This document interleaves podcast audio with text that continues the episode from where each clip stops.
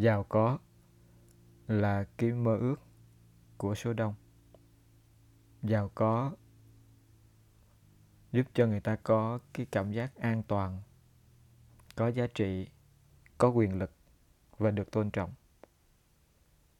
Nhân loại qua bao nhiêu thế hệ, qua bao nhiêu biến đổi xã hội và văn hóa, giàu có vẫn luôn là mục tiêu lớn của loài người.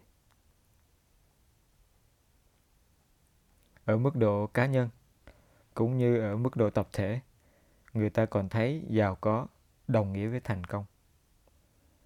Nhưng phần lớn người ta chỉ biết đến giàu có vật chất, mà ít có ý thức về giàu có tinh thần.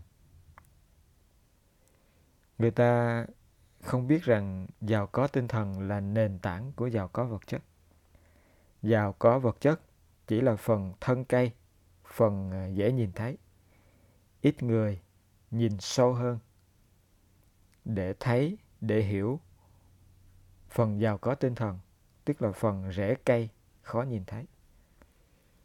Trong khi phần rễ cây mới là phần quyết định của phần thân cây.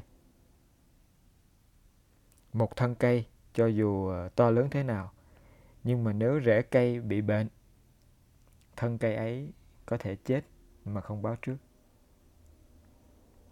giàu có vật chất, dù như thế nào. Nhưng nếu không có giàu có tinh thần, nuôi dưỡng, thì giàu có vật chất cũng sẽ tan biến, không báo trước.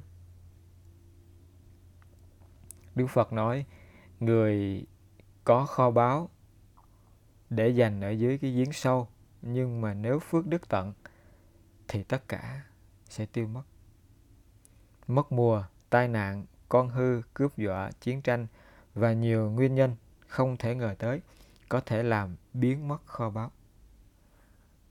Người có bố thí, có trì giới, có thiền định và có trí tuệ mới là kho báu khéo để dành, không bao giờ mất. Công đức phước nghiệp của bố thí, trì giới, thiền định và trí tuệ là một kho báu lớn.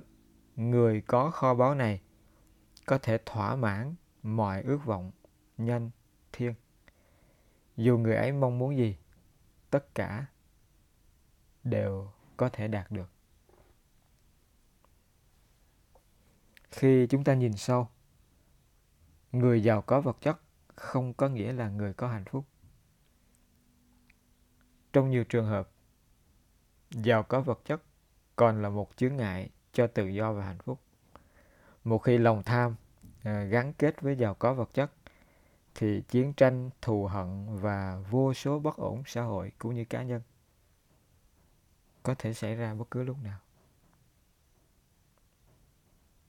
Một người sáng suốt, người ấy nhìn giàu có vật chất bao gồm quyền lực chính trị, chỉ là một điều kiện để có thêm sự chọn lựa. Người ấy hiểu giàu có vật chất đến mức nào hay quyền lực đỉnh cao tới đâu tất cả đều phải bỏ lại khi chết. Công đức phước nghiệp của bố thí, trì giới, thiền định và trí tuệ mới là giàu có và quyền lực đích thực xuyên kiếp sống.